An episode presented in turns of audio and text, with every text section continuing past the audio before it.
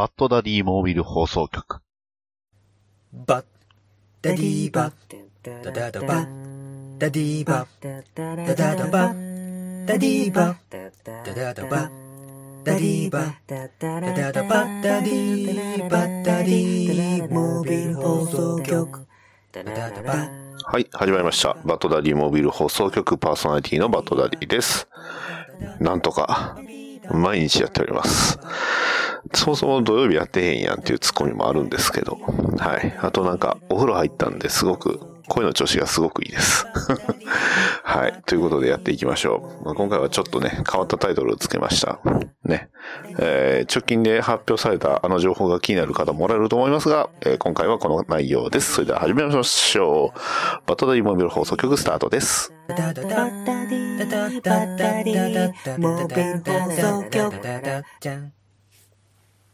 はい、というわけで、まあ、タイトル通りなんですけど、ちょっとね、まあ、片方は、それまでね、ずーっと読んでたタイトルなんですけど、もう片方は、この話、1話だけは読んだかな。1話だけ分かって読んだんですが、なんならね、今から読むぐらいの勢いのね、読む勢いというか、途中までしか見れてないやつをね、ちょっとエッチなね、漫画なんで、コミックになるんでね、まあね、何を言ってるんやというふうに思われますが、まあそういうことです。はい。というわけで、まあタイトルでわかると思いますが、まず一冊目が、バットマン135号。こちら通算900号ですね。前々回通算1000号間近って言いましたけど、あと100あります。でも、よく考えてください。リバースのバットマン。ね。始まりましたけど、リバースのバットマンが今135号なんですよ。あれ始まったんって2017年 ?6 年 ?8 年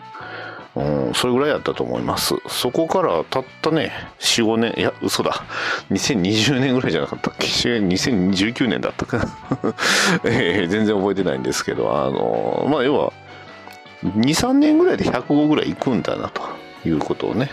言いたかったんですが、よくよく考えると、普通のバットマン、違うな、ニュー52のバットマン誌が、あれが確か75で一旦終わってたかな。あれが2011年。それで2、3年か。だからもうあと2、3年経てば、1000号いくわけですよ、バットマン氏が。なんなら、来年バットマン85周年ですからね。はい。ね、バットマン85周年ですよ、来年。75周年から10年経ったってことはい。そうなんですよね。はい。ということでね、なんか、時の流れを感じますが、まあ、別世界に飛ばされて、ねその別世界で、まあ、飛ばした元凶はファイルセーフっていうね、バットマンが作ったスーパーメカなんですけど、まあ、そのスーパーメカに反逆されて挙句に、別世界に飛ばされて、ね愛してくれ僕のことをってその別世界ちゃうよということなんですけど天音かなたのファン以外に今のネタが分かるわけないということですけどはい。お風呂入って調子いいので今日はよう喋ります。はい、口がよう回りますね。なんででしょうね。はい、多分ねラプラスダークネスの名言を聞いたからです。はい、めっちゃテンション上がりましたね。DC の話しかしねえっていうねそんな歌枠がありましたので何の話だ。名言なんで月払わないとダメなんで、かもしくはコメントしてもらってください。ね僕はもらいましたということではい。そんなことでも900号、まあ、通算900号、135号の話なんですけど、ね別世界に飛ばされたバットマン、ねそれは若干いろいろ違う。ただそのバットマンの世界、まあ、そのゴサムシティにはアルフレッドが生きていると、ねまあ、そんなアルフレッドが生きているその世界で、ねそのバットマンは一体何をするのかと。ね中でも、まあ、ジョーカーにね、なりきれない男が出てきまして、まあ、要はブルース・ウェインが死んじゃってるんですよね。だからジョーカーが、本来ジョーカーになる男がジョーカーになりきれないと。そんなところにバットマンが現れたもんだから、さあ大変。ね戻ろうと画策したわけですが、それをね、とあるキャラ、ね、皆さん大好きゴーストメーカーさんに邪魔されて、ね、なんと右手を失ってしまうというね、そんな、非常に大事が起きてしまいまして、まあ、石腕の状態で、ベインを倒してね、なんとか落ち着いたバットマンがどうするのかということで、この世界ではバットマンではなくバットハイフンマンなのでね、そのバットハイフンマンは今後どうしていくのかというストーリーがね、展開されたんですが、そんなねバットハイフンマンは、右腕にね、包帯を巻いただけで、さらにね、腕にバットラングをね溶接するだけっていうね、見てるだけで非常に痛そうな状態なんですが、とりあえずそれで、鍵爪代わりといいますか、ちょっとそういうので、応急処置をしまして、そしてそんな上で、またね、この世界からの脱出を図るわけです、ね、ただその、ジョーカーになるはずの男と、キャットウーマンの協力を受けたり、ジョーカーになるはずの男は協力してない、ジョーカーになるはずの男が、別世界に飛んで逃げていくわけですよ、バットマンから、ね、でそれを追いかけるバットマンね、そしてその追いかけた先はっていうのがもう強烈びっくらですよ。まず一つ目はね、そこに行くとね、なんとねジャック・ニコルソンのねジョーカーがおるんですよ。だから今度フラッシュで出るバットマンが出てくるんですよ。アイム・バットマンってね、いやーびっくりですよねえ。つまり1989バットマンの世界に、ね、コミックのバットマンが飛ばされ、でさらにページをめくればね、いろんな世界に行くわけです。それこそゴッサムバイガスライトの世界や、ね、70年代の世界なのかな、これジョーカー誌、バットマンとジョーカー初戦闘士のやつかなとか、アニメイテッドの世界とかね、さらにはアーカムシリーズの世界のね、ゲームの世界まで行き、で、そんな中、3人のね、非常に、バットマンを超える、バットマンの中でも非常に優秀な3人のバットマンに出会うんです。まず1人目が、バットマンビヨンド。ロー・ブルースですね。このロー・ブルースね、テリー・マクギニスと共に、この謎を解明してね、さらにバットマンに、今後ね、どうしていくんかっていうヒントを与え、ね、さらに、あとまだ続きますよ。もうページめくるたびにね、これはバットマン&ロビンのねバットマンとか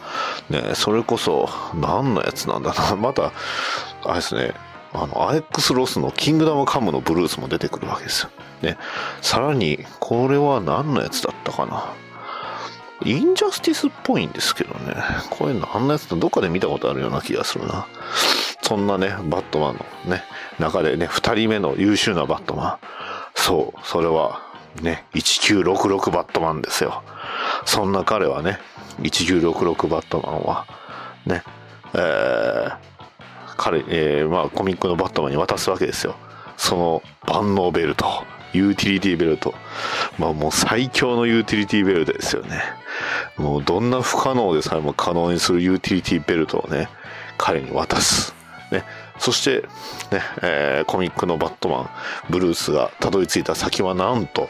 暴動中のゴッサム。そう、そこに現れるのは黒い馬に乗ったバットマン、ね、老人のようなバットマン、そうダークナイトリターンズのバットマンですよ。でダークナイトリターンズのバットマンはね、腕のないブルースに、石腕ね、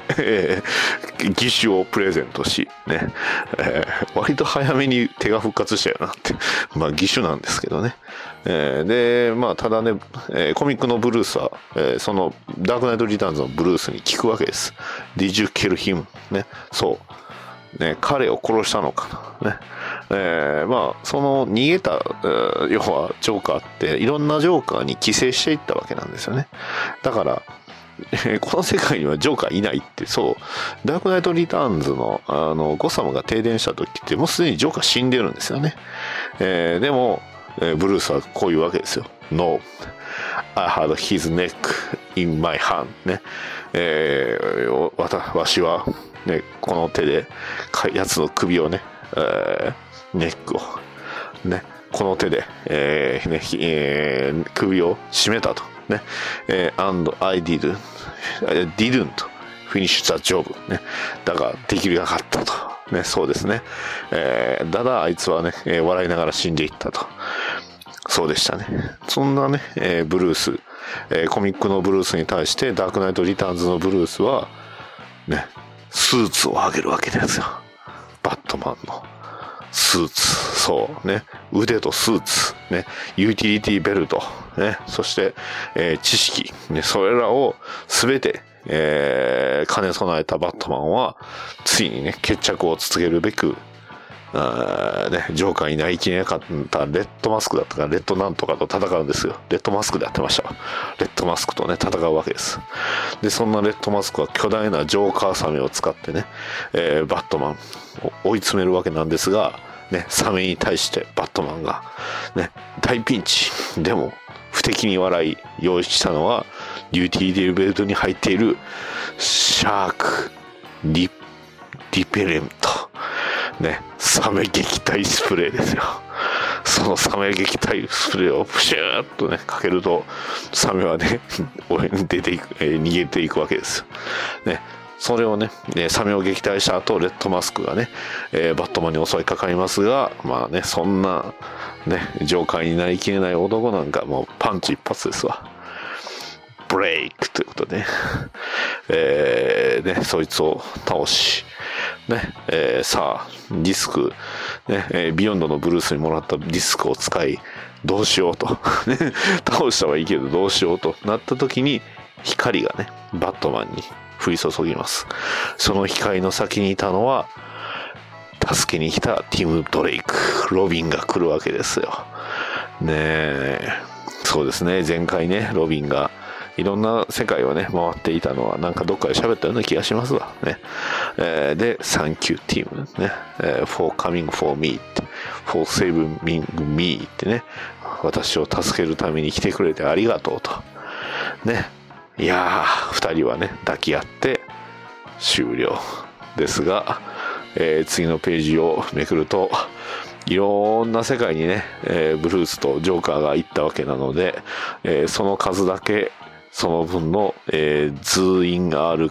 のバットマンが生まれてしまってるというね、そういうことです。なんでね、いろんなデザインのズイン・アールバットマンが生まれてしまいましたとね。ただ生まれたところでなんかするんかなっていうのはちょっとね、ずい、まあバットマンがいろんな世界のバットマンが出てくるバットマンユニバース的なね、まあバットマンユニバースって言うと別の作品あるんですけど、もう本当バットマンユニバース的なね話からズインあるバットマンユニバースみたいな感じで The End みたいな感じで終わってますけど、まあこの後どうなるかはわかりませんとね、まあ、次に続くということです。はい、というわけでいかがでしたでしょうかね。じゃあもう一冊も読んじゃいましょうか。はいはい、次ね、次の一冊はバットマン&ザ・ジョーカーザ・デッドリー・デュオのブック7です。はい、ちなみにね私この作品、これは DC ブラックレーベル、まあ、いわゆる黒ラベル、ね、まあ、いわゆるって僕が勝手に言ってるだけなんですけど、黒ラベルの作品、まあ、17歳未満は見ちゃダメよと、ね、まあ、見たらダメってわけじゃないとは思うけど、まあ、いや見ん方がいいんじゃないのみたいなね、作品なんですが、ね、ぶっちゃけ言うと1話は見ました、読みました。2話以降は見てませんねちなみにストーリー、まあ、要はライターとアートがね、マーク、シルベストリってシルベストリーか、マーク・シルベストリーという方でね、まあ一緒なんですけど、はいね、はいこれまで何があったかは僕は分かりません。ただ予告がすげえね良かったんで、買いました。というのもね、すごいんですよ。まず1ページ目からね、はははははと笑うジョーカーの声ね、ゴードンに銃を突きつけるハーレーね、で、なんかやたらとタイトなね、服を着たジョーカーがおーバッツイっていう言いながらね、バットマンとジョーカーがねそれぞれ殴り合うわけですよ。もう殴り合いね、さらにねジョーカーとバットマンがもうくんずほぐれつ殴り合いしてますね。というのもね、僕ねこの辺ぐらいまで読んだんですが、3ページぐらいまで読んだんですけど、ここから続きを読んでないね。いや、今から皆さんと一緒にね読んでいくんですけど、すごいですよ。ジョーカーがね昨日棒でっていうか、なんすかねこのジョーカーの服装ちょっとよくわかんないんですけど、やたらとタイトな服装を着てるんですが、バットマンもスーツがところどころ破れて肌が見えてるんで非常にセンシティブですね。いやーすごいなね、石を使ってバットマンの鼻に石をぶつけて鼻血を出させたりとかね、ジョーカーねシャラッって言いながらパンチをするとジョーカーの歯が抜けるというね、非常にセンシティブなシーンがずっと続くわけなんですけど、なんかそこにゾンビ軍団が現れて、ね、バットマンとジョーカーに挟まるゾンビみたいなのをハーレーが銃で撃つとね、邪魔するなということですね。うん、気持ちはわかるよ、ねで最終的にはなんかあれですね、最終的にはバットマンが気を、取り戻した、なんか気絶してたけどこう目が覚めたジム・ゴードンに助けられて終わりって感じですね。結局2人はどこ行ったのみたいな、そんな風なのかな。はい、ただなんかそのよくわかんないですねなんかそうですね、バットマンと新曲ジョーカーはなんか尻切れトンボのまんま。あ、でも最後にバットマンがジョーカーがバットマンに iPhone をプレゼントしますね。あ、そこにね動画を撮っていたと。でなんか挑発かなんかを言うて、なんか事の真相を全部言ってたのかなこれは。うんね、何もね、予告、あ、でもめっちゃかっこいい、いやめっちゃいい、すげえな。あ、なんか少年が出てきてますけど、その少年から、ブルースになんかプレゼントの手紙を送ってますね。でその手紙の内容は To Batman ってバットマンの絵ですね。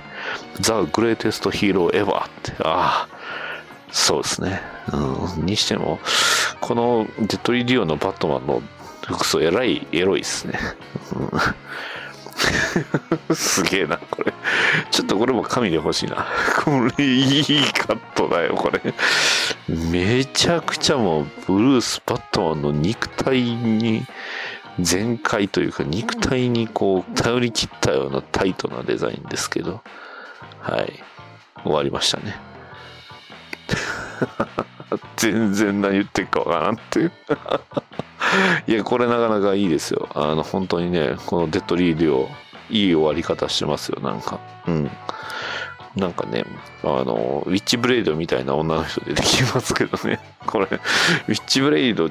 なのかなこれ違うと思うけどなウィッチブレイドではないと思うけど、なんかねなんとなく雰囲気がね、なんかウィッチブレイドというよりはあれですね、ウィッチブレイドの敵役のねキャラみたいなね女性が出てきてますけど、何だったか忘れちゃったけど、はいね、はいというね、ただ単にこう僕が言いたかったのは映画のコマンドあるじゃないですか。映画のコマンドってまあ最後にね、ヤロー・オブ・クラッシャー言いながらあの人とあの人ね、メイトリックスとね、ベネットがね、来いよベネット、銃なんか捨ててかかってこいっていうこう名台詞とともに戦うじゃないですか。あのシーンっていろんな人いますし、それこそ出演者の女性の方も言ってたと思うんですけど、言ってしまえばセックスなんですよね、あれは。ベネットとメイトリックスのね、お聞きのラジオは、全く異常はございませんね。喋ってる人間がおかしいだけなんですけど、バットマンとジョーカーってやっぱ戦ってる姿ってもうセックスだと思うんですよ。現在0時37分です。はい。と思うので、やっぱそれをね、書いてあるのもエロ本だから、17禁ブラックレベルなのかなと。だからバットマンはすごいタイトなスーツを着てるんだなっていうね。でも普通のねブルース・ウェインの状態でスーツ着てる姿もエッチだなと思いましたので、このデッドリー・リョウは非常にエッチな作品だと思いましたね。ですのでちょっとねエッチなバットマン読みたい方はデッドリー・リョウおすすめかなと思います。はいね、あんまり聞いてる人がいないと思って好き勝手喋りすぎやなとは思うんですけど、はい。ただ表紙とね予告の内容がねすげえエッチっぽいなっていうだけでね、自分の欲しいバットマンと、いやね、バットマンとねジョーカーはやっぱりねくんずほぐれつ戦ってなんぼですよ、マジで。うん、そう、バットマンとジョーカーはずっとね戦っててほしいね。まさにトムとジェリーのように。おっと、ナイトメアの話ですかね全然関係ないけどねいやーでもねデッドリー・リュウはやっぱアートの凄まじさもあるし、アートの凄まじさしか分かんないんですけど、ぜひねジョーカーも出るしで翻訳来てほしいなと僕は思いましたね。ちょっと今日はねいろんなことが出来事があったので怒られも発生しました、実際ね。誰に怒られたかはちょっとね、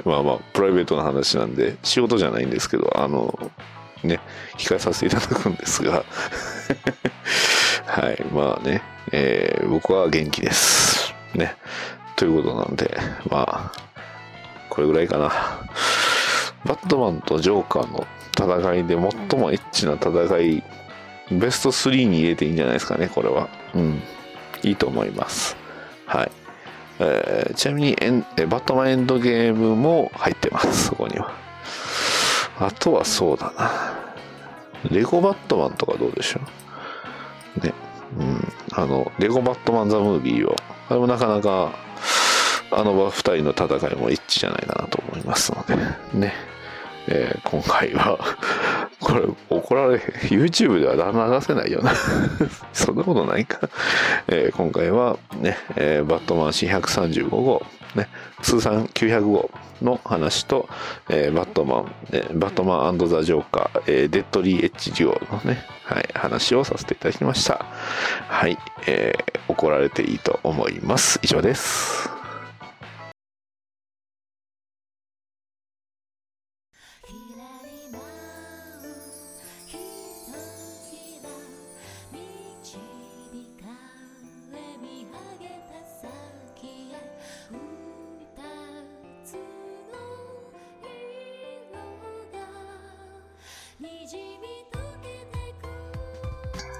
はいね、なんか喉の調子がいいとやっぱりいっぱい喋れてしまいますね。はい。というわけで皆様、ゴールデンウィークいかがお過ごしでしょうか。ちょうどね、明日、が、これ聞いてる多分リアルタイムで聞いてる人ってあんまいないと思うんですけど、これで連続3日目、ね、3回目という形になりますので、それもね楽しんでいただければと思うんですけど、大阪コミコン、一応日にち、僕が行ける日にちがね、前回も言ったかもしれないですけど5月5日です。服装に関しては、バットマンの黒い1989バットマン風な、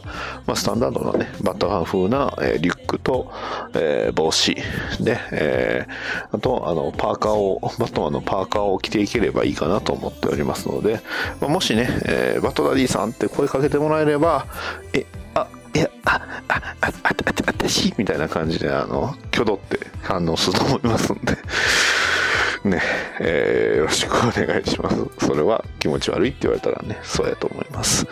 その後ね、コミックスゾーンさんとか行けるかどうかはちょっとまだ未定かなと思ってます。はい、まあ非常にね、まあ素晴らしいコミックもいっぱいあるコミックスゾーンさん、今日はね行ってきて何しに来たかっていうとね、僕がまあおしゃべりしたかっただけっていうのもあるんですけど、それはね非常にちょっとね店長さんにご迷惑かけてるかなっていうのもあるんですけど、まあそういうこともありますわな。うんね、何しに来たなっていうと、本当ただ喋りに来ただけやろうなっていうね。というのもやっぱりね、まあアメコミに限らずだとは思うんですけど、こうやっぱり喋りたい欲っていうのはやっぱ強いですね、僕は。で、おそらく他にもそういう気持ちの人もいるだろうというところでね、バトダリモビル放送局やってるようなもんなので、まあそれがね、他の人に伝播していき、まあそれこそ目指すところっていうのは僕もある意味バットマンと同じようなところで、まあ違うな。バットマンが目指しているところではないんですけど、バットマンっていう存在が起こしたその波及効果ね、まあそれこそ作中の人物であればジム・ゴードンであったりとか、いろんな人たち、良き人たちが、まあ、バットマンを見て、ね、こうしていこう、ね、自分の世界をちょっとでも良くしようというふうにね、やるかのように、僕の配信で、まあ見ててね、いやいや俺やったらこれだけもっとうまくできるというふうにね、それこそ発信、それこそ YouTube とか、ね、スペースとかいろんなところで発信するようになれば、それは僕の一番の望みかなと思いますので、なのでね、ぜひともね、配信者の方々とか、表にまあいろんなイラスト描く方とかはね、バトダリーモビル放送局聞いてくれてるよって言った人に関してはマジでもう無制限に、ほぼ僕のできる範囲の手の届く範囲ではいろいろ宣伝とかさせていただきますのでね、なのでまあ皆さんにね、言いたいことは、最後に言いたいことは、ゆりさんの、バットマン闘病記を買えということですね。はいあれ本当面白いんでね、まあまあということでね、あとまあそうですね、コミックスゾーンさんに行ってコミックスを買えということですかね。はい、ということで、まあそんな感じでね、今回3日目でございます。明日は何の話をしようかな、何の話をしようかなって思うのはね、なかなか難しいんですけど、まあ、実のところ今日に関しては、まあ、この話はするって絶対決めてたし、まあ、なんなら明日のネタももうすでにありますのでね、また明日も楽しみにしていただきましたら、もしくはね、これを、ね、コミコンで聞いていただきましたら大丈夫かな。コミコンで聞いてるときにね、バットマンとジョーカーの戦いはエッチなんですよとか、セックスなんですよとか言い出したら急に聞いてたらびっくりして笑っちゃうような。みんなを笑わせましょう。はい。というわけで、今回は以上になります。最後までお付き合いいただきありがとうございました。それではまた次回まで。さよなら。